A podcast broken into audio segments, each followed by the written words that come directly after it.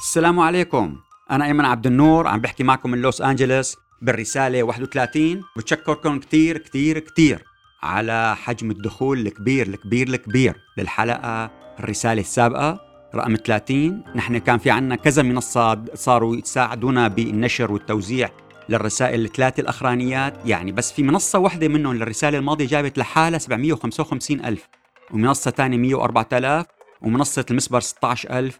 والباقي أرقام أقل. لذلك طبعا نحن الأساسيات بالنسبة لنا هن الأبل بودكاست والجوجل بودكاست وموقع راديو الآن اللي آه، بتمنى أنكم تشتركوا فيهم لحتى تصير توصلكم الرسالة مباشرة وقت اللي بنحطها على موبايلك راسا يعني عند أي تحديث لها هلأ بنرجع بنشكر أيضا إدارة راديو الآن لسماحها لكل الراديوهات السورية اللي بتبث داخل سوريا إنه تبثها مجانا للرسائل وأي وحدة منهم بتجيب أكثر من 15000 مستمع رح نحكي عنها كمان بالرسالة وبالتالي بنعمل لها دعاية. وبهالشكل بصير عدد المستمعين على كل المنصات مليون ونص رح أنشر مقال في صور لبعض المنصات الجديدة وكل وحدة مع صور لقديش عدد المستمعين تبعها. خلونا نبلش مع جي بيترسون ومجلس الأمن الدولي. رئاسة المجلس الأمن الدولي اللي هي بريطانيا قدمت اقتراح فشل لأنه الكل ما توافقوا عليه بمجلس الأمن الدولي. سكروا الجلسة عملوها مغلقة قام أخذ راحته جي بيترسون وحكى. هلا هو وجه بالجلسة المغلقة ثلاث رسائل أساسيات. الأساسية الأولى رسالة بشكل ضمني قال أنه النظام السوري هو الطرف المعطل. ما بيقدر يسميه لأنه إذا سماه ممكن يشيلوه الروس من ويفصلوه من شغله ما يعودوا يجددوا له، لذلك حطها بطريقة مبهمة إنه هو رفض كل اقتراحات وفد النظام. الرسالة التالية إنه المسار بهالطريقة اللي ماشيين فيها صعب كتير، وبالتالي يعني مهمته صارت أصبح بشبه مستحيلة، كمان هي رسالة إنه يعني إذا هيك يعني كانه عم بيقول إنه ممكن يستقيل ما ممكن يستقيل أو واقفين مجمدين. أنتم هيك بدكم؟ الرسالة الثالثة عم بيقول خلينا نشكل مجموعة دولية تكون أوسع لحتى يقدر كمان ينسق معها وكل وحدة يكون عندها نقطة ضغط أو قوة يستخدموها وبالتالي يصير ضغط أكبر على النظام وعلى المعارضة يقدروا يوصلوا لتوليفة. هلأ جي بيدرسون موجود الآن بموسكو راح يحضر الثلاثي الروسي الإيراني التركي بسوتشي راح بيتم ب 16 و17 هذا الشهر. بعدها رح يطلع على طهران بعدها عنده جدولة يروح على دمشق. هلا بالنهاية هي الجولة رح يعطي آه، التقرير لمجلس الأمن الدولي وهي جولة حاسمة حقيقة. يا بده يقول لهم إنه آه، لقينا طريقة نحقق فيها اختراق ونحرك المسار ونقدر نعمل شيء أو إنه حقيقة في جمود وهذا رح يضل هالجمود قائم وبالتالي إما بيعلن إنه المباحثات في حالة جمود و freezing آه، وأنه هو ممكن يستقيل أو لا حسب هو شو بيقدر مصلحته أيضا من العمل. فلا نشوف شو بده يصير.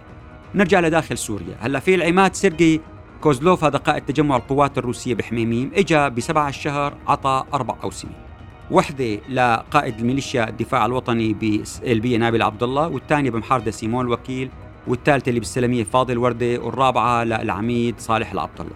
هلأ ما في شيء يعني خبر عادي ما في شيء لكن يعني هاي القصة تكررت هي صارت مرة تانية ميداليات صارت عديد من المرات وفد كبير جدا بيروح لهديك المنطقة بيجتمع.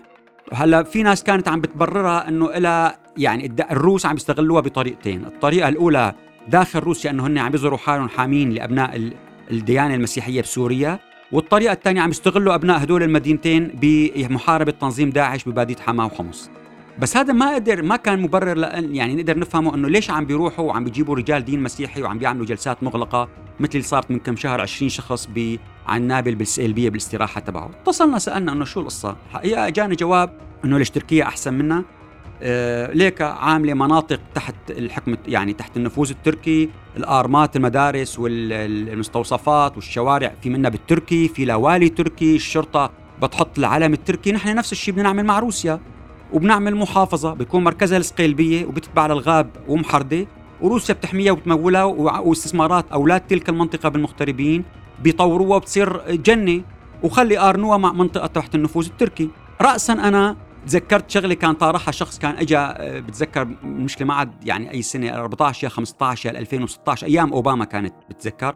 اجى من مشتى الحلو معه خرايط وراسم خرايط شبيهة على العرض بس لمنطقة مجاورة. فخليني بس لا أتذكر ولاقيها بحكي عنها برسائل مقبلة بس ما دام صرنا يعني هيك معناتها في مشكلة حقيقة صار التنافس إنه مين بيعطي اراضي لدولة أجنبية. طيب ما دام صرنا بأمريكا خلينا نكمل بأمريكا. الرئيس بايدن ما ذكر سوريا اطلاقا بخطابه بوزارة الخارجية وما عين مبعوث لسوريا حتى الآن. والمتحدث باسم وزارة الخارجية أعلن إنه السياسة الأمريكية يعني بتجدد جهود التسوية السياسية مع الدعم الإنساني مع الضغط الاقتصادي. حقيقة يعني تعابير لساعه عامة ما في آه، سياسة استراتيجية واضحة تجاه سوريا هذا بأكد لكم اياه تماما. لكن في ملاحظات خلينا ننتبه عليه مثلا الرئيس بايدن لحديت اليوم ما اتصل برئيس الوزراء الإسرائيلي نتنياهو رغم أنه أعلن أنه أجرى اتصالات مع رؤساء الدول الحليفة لأمريكا. يعني شو هذا حكي كبير. أيضا حتى هذا الشيء عم بيجي مترافق مع غيروا له تسميته للسفير الأمريكي بإسرائيل. ما عاد سفير الولايات المتحدة لإسرائيل صار سفير الولايات المتحدة لإسرائيل والضفة الغربية وغزة. يعني كأنه عم بيقول إنه الضفة الغربية وغزة هن خارج إسرائيل وهن جسم مستقل تماما عنا. معناتها إنه ممكن يتم الاعتراف فيهم بدولة أو بجسم أو بكيان أيضا مستقل. كمان هذا مؤشر. فالملاحظة الثالثة إنه وزير الخارجية بلينكن التنين الماضي قال آه، ما قبل وتجنب إنه يعترف مثل ما كان ترامب يوميتها بال 2019 إذا بتتذكروا أعلن إنه أمريكا معترفة بسيادة إسرائيل على الجولان، تجنب الحديث وزير الخارجية الجديد، ما أيد اعتراف بسيادة إسرائيل على الجولان، يعني معناتها واضح تماما إنه أمريكا في عندها خطة جديدة وإن إسرائيل مو مثل ما بيقولوا بعض الناس إنه مسيطرة على أمريكا وبت... واعطيه بتعطيهم أوامر مثل التوت وهن بينفذوا بيركضوا، هذا الحكي لا تسمعه، ما حدا. يعني بنحكي فيها هي غير مرة إن شاء الله. حضرت أيضا آه، لقاء بالزوم مع قائد القيادة المركزيه الأمريكية الجنرال كينيث ماكنزي وحكى عن الجزئين صغار عن تنظيم القاعدة انه لسه ما زالت خطر. في 10000 من مقاتلي تنظيم الدولة وفي منهم 2000 أجانب. حكى إنه في إمكانية للهروب من تلك المعسكرات اللي ما بتشرف عليها الولايات المتحدة. حكى إنه المخيم الهول ظروفه كثير صعبة وفي 62 ألف معظمهم نساء وأطفال. وإنه الخطر الأكبر هو الجيل الجديد من الأطفال اللي ممكن يطلعوا موالين للتنظيم وبالتالي بيساعدوا بانتشاره وخروجه في سوريا والعراق. هلأ السفير هوف حكى أنه في دعوات لإقرار إدارة بايدن سياسه تجاه سوريا تركز على التعاون والانخراط مع نظام الأسد على نحو يؤدي إلى بناء علاقات دبلوماسية بين الجانبين ويضمن المشاركة الأمريكية في إعادة الإعمار الاقتصادي لسوريا تحت رعاية النظام. طبعا هو هاجمه بشكل كتير كبير. السفير هوف متفهم لقضية الشعب السوري أنا تعرفت عليه من 2006 فبعرفه صار 14 سنة.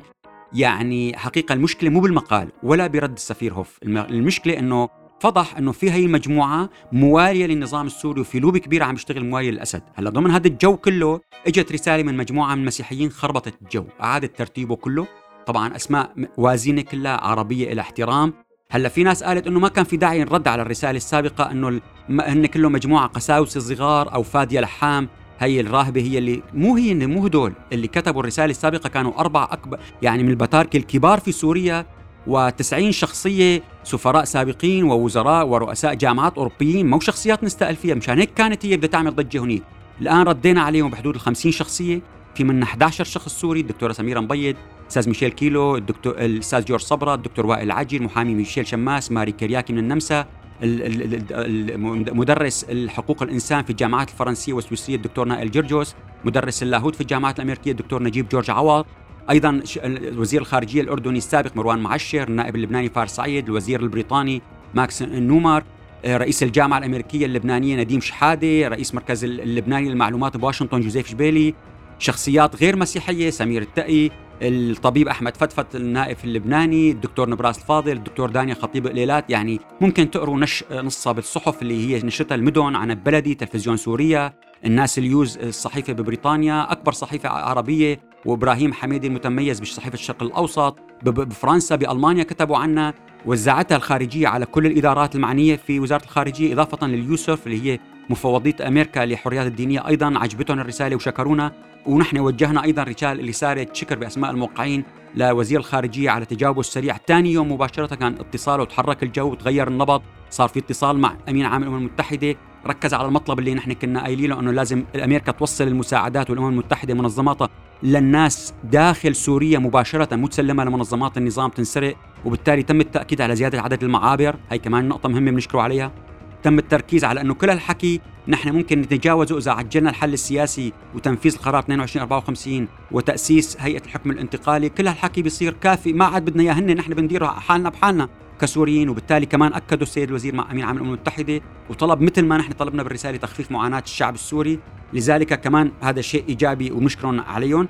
حقيقة يعني نحن عم نفهم وكل الموقعين هن ضد زيادة العقوبات على الشعب السوري لكن نحن مع زيادة العقوبات على أفراد من النظام السوري اللي عم بتضر الشعب السوري وتخليه يوقف بالطوابير وتسرق له قوته وتخليه يوقف على الطوابير ويجي رئيس اتحاد العمال بدمشق يقول إنه ارتباط العمال وإيمانهم بالوطن ما بيتعلق بما يحصلون عليه من إجور، يعني إذا ما أعطيناكم ببلاش وشغلناكم ببلاش وجعتوا أنتم أولادكم نحن أنتم بنعرف أنكم موالين لنا، نفس الحكي وزير الأوقاف وجهه لكل خطباء المساجد قال إنه أنتم روحوا انفقوا على الأغنياء لازم ينفقوا على الفقراء والتجار يدفعوا الزكاة والإكثار من الصدقات ودعوا المواطنين للصبر لأنه هي هي اللي بتنجيكم. الآن الموضوع الكبير هو مجلس عسكري انتقالي حقيقة، المجلس العسكري الانتقالي يعني في له عشرات الأشكال. فما بعرف شو بدنا يعني كيف بدنا نناقشه. في ممكن يكون بين فقط معارضة في معارضة وموالاة في معارضة فيها قسد في بلا قسد في مع الجيش الوطني السوري في مع بلا الجيش الوطني السوري في بده يشكله مجلس الأمن في بده يشكله بشار الأسد في بده يطلع قر... تشكله هيئة الحكم الانتقالي في هو يشكل مجلس مدني. ففي عشرات الأشكال. هلا إدوار حشوي قال إنه المجلس العسكري هو مبادرة سورية. ضباط من الطرفين عم بيسعوا إنه تأخذ اعتراف دولي. سمير سعيفان قال روسيا هي مع مجلس عسكري ثلثه ضباط متقاعدين ثلثه ضباط عاملين من النظام ثلثه من الضباط المنشقين ويعطيهم بشار الأسد جزء من صلاحياته. هلا هيئة قانون السوريين قالت لا نحن لازم يكون هيئة الحكم الانتقالي هي بتعطي الصلاحيات. طيب ليش الناس عم تتداول هالشيء عم تتداول بسبب انسداد أفق الحل السياسي وعدم تمثيل السياسيين لطموحات الناس باختصار شديد يعني. فالخلاصة الناس عم تبحث عن مخرج وبدها الفرج الناس عم تتعلق بالهوى بس خلصونا. عبر عن على الام الدكتور منذر ماخوس حقيقة حكى حكي جدا قاسي بحق القيادات السياسية وبحق مسار اسيتانا ومجموعته. الحجة حسناء الحريري دعمت بمقطع صوتي آه، العميد مناف طلاس. المقدم أحمد قناطري قال في عنا 1400 ضابط منشق جاهزين يجوا تحقيقات العميد مناف طلاس. سمير العيطة بلقاء مع برنامج الأستاذ سلام مسافر المتميز. حكى أيضا أنه لازم المجلس العسكري يعمل مجلس مدني. نوري محمود المتحدث الرسمي لقسد أيضا قال إنه نحن موافقين على الطروحات اللي طرحها العماد الطلاس والأفكار اللي نفذها. الأستاذ جمال سليمان نشر رد عن إنه وضح شو هو حكى عن المجلس العسكري الانتقالي. صار هجوم على الدكتور كمال لبواني إنه هو اخترع قصة المجلس اللي شغلت الناس. فالعميد مصطفى الشيخ وزعوا دراسة كان قدمها لروسيا بال 2017 مفصلة فيها تفاصيل طويلة وصفحات كثيرة عن تفاصيل المجلس العسكري الانتقالي. كمال ربواني مارد عمل آه، مقال بموقع معهد واشنطن. اللي كانت الباحثة فيه اللي هي دانا سترول اللي صارت معاونة وزير الدفاع في أمريكا المسؤولة عن سوريا عمل مقال هناك بمعهد واشنطن عن جرائم الحرب اللي ارتكبها الأسد ومعالجة الأمم المتحدة وبالتالي كان هيك طريقة رده. بمجموعة بقيادة القاضي المتميز حسين حمادي شكلت الهيئة الوطنية السورية فيها 300 شخص حقيقة من خيرة الناس من قضاة وحقوقيين وضباط وصحفيين جامعيين. أطلقت مجموعة جدا كويسة. هل مجموعة الهيئة الوطنية السورية عم تقول إنه المرحلة الأولى بدها تقتصر على 300 شخص وبعدها بتتوسع بقى على كل الشخصيات المنتمية إلى فكر الثورة وإنه ممكن يكون معه شخصيات من داخل مناطق سيطرة النظام. خلينا نشوف شو في تغييرات دولية أثرت على الملف السوري، الاتحاد الأوروبي حدد موعد الجلسة الخامسة من أجل التبرعات لسوريا بيومي 29 30 آذار مارس المقبل. وبليبيا آه، فازوا الناس محسوبين على تركيا بالتالي أدى لمشكلة بفرنسا. فرنسا صار في توتر مع العلاقات مع تركيا، فرنسا تقربت من إيران، أمريكا وروسيا في توتر بالعلاقات وروسيا طردت دبلوماسيين أوروبيين وبالتالي أيضا توترت علاقاتها مع أوروبا. أمريكا وإيران خطوة هيك خطوة هيك. أمين سر مجلس تشخيص مصلحة النظام بإيران الجنرال محسن رضائي قال إنه إيران تتحكم ب 500 مليون شخص ب 25 دولة. هذا شيء شيء كثير وخطير. آه، أمريكا بأمريكا مجلس الشيوخ 54 يعني أكثر من النص وجهوا رسالة للرئيس بايدن إنه لازم يضغط على آه، تركيا لأنه يطلقوا سراح السجناء السياسيين ويخففوا العملات القمعية للمعارضة السياسية في تركيا وبالتالي يتوقع يصير في ضغط على تركيا إن شاء الله ما ينعكس على الضغط على اللاجئين السوريين الموجودين في تركيا. خليفة ميركل تنصل من تأييده للنظام وحكى بالحرف أنه الأسد هو مجرم حرب وهذا شيء يعني بيثبت بالمحاكم الألمانية واقع وتوصيف لواقع آه، بشار الأسد و26 شخصية معه فهذا شيء جدا جدا مهم. صار في استبيان بشمال غرب سوريا من قبل منسقو الاستجابة إنه 89% عاطلين عن العمل. 64 بيقولوا إنه ما في قدامهم فرص عمل نهائيا. 95 قالوا إنه فقدوا العمل بسبب الواسطة للآخرين. يعني شو بدنا نحكي؟ في 28 واحد 28% قال رفضوا. يسترجوا يقولوا إنه إجراءات الجهات المسيطرة على الأرض بحكم الواقع إنه هي غير جادة للحد من البطالة. تصوروا أنتم. وزارة الإدارة المحلية التابعة لحكومة الإنقاذ هتش عم تعمل إحصاء عام بمدينة الدانا الدانا مشان تجمع كل المعلومات عن كل الناس وبالتالي الناس متخوفة تعطي معلوماتها لهيك قيادات. الناجحون بسام بربندي كان هو نجم حقيقة هذا الشهر وهي السنة خلينا نقول بيقدموا برنامج ووافق عليه المجلس النواب الأمريكي اسمه بسام بربندي للمكافآت. بيعطي مكافآت مالية وحصة مالية من الأموال اللي بيسيطر عليها أو بتحجزها الولايات المتحدة اللي بيفضح فيها أرقام أو حسابات لأي شخص بيقدم معلومات آه، عن الناس اللي بيخالفوا العقوبات الأمريكية أو عقوبات الأمم المتحدة وبيفضحوا وين في عندهم حسابات. يعني إذا اجى واحد قال إنه أبو علي خضر عنده مصاري في ذلك البنك فبتجي الولايات المتحدة بياخذوا المصاري وبيصير عنده نسبة مئوية لهذا الشخص اللي بلغ بيطلع له كذا مليون دولار كنسبة مئوية من تلك الأموال. كمان هذا رقم كبير. هلأ في نقطة هون قال طيب خلينا نحط اسم آه، الأستاذ آه، بسام بربندي ونقول إنه هو لازم يكون مثلا عضو في مجلس قيادي لمؤسسة من مؤسسات الثورة. شوفوا قديش بدهم كما اعتدنا إنه يصير الهجوم عليه وشتائم وعياط واتهامات حقيقة شيء مخجل. يعني هذا لازم نحكي عليه. سمير سعيفان حكى بهالنقطة بالذات قال نحن في المعارضة المشرزمة مشغولون بالحوارات على مجموعة الواتساب وبنشكو وبنتذمر وننتقل ونلعن مصيرنا لكن لا نتحرك باتجاه الفعل المفيد. ثم تطوع جوعة من المعارضين السفهاء لشتم كل معارض وتوزع تهم التخوين والتشكيك بكل من يسعى للتحرك باتجاه عمل مفيد. والله عيب. الإعلامي المتميز وائل التميمي أيد ما ذهب إليه الأستاذ سمير سعيفان. شو قال؟ قال قال صحيح كلام الأستاذ سمير سعيفان. وأنا بقول إنه مجموعات الواتساب السورية التي لا تفعل شيئا إلا الهجوم على المعارضة وتبادل الاتهامات والتشاوف واستعراض الذوات المتورمة لأعضائها يعني كلام في كلام مؤسف ومفجع فعلا. حقيقه هذا الشيء أدى إلى يعني شيء سيء جدا عند المعارضة السورية في الولايات المتحدة. عم تخففوا لها همتها في مساعدة أهلنا في إدلب في المسائل في المناطق المتضررة في زيادة كمية المساعدات في فتح المعابر اللي عم نشتغل عليه في زيادة الضغوط الاقتصادية على جماعة النظام. هذا اللي بدكم إياه؟ توقف الجالية في أمريكا من هذه كل الأفعال الخيرة؟ هذا اللي بدكم إياه؟ اللي بده هيك يعمل كتاب بيان يحط فيه اسمه اسمه اسم منظمته وينشره في اسم بصحيفة محترمة أو بوسائل إعلام محترمة ينشر اسمه الحقيقي ويقول نحن بدنا إياكم توقفوا. أما ما بصير كلكم تصدوا لهم لهدول الناس وقولوا لهم امتنعوا. ومجموعات الواتساب هي لشحذ الخير من أجل شحذ الهمم والتقارب بين السوريين من أجل فعل خير أكثر ومن أجل الوصول لسوريا الواحدة المحررة اللي كل شعبها وناسها مجموعة واحدة تعمل لخير مستقبل سوريا، شكرا لكم.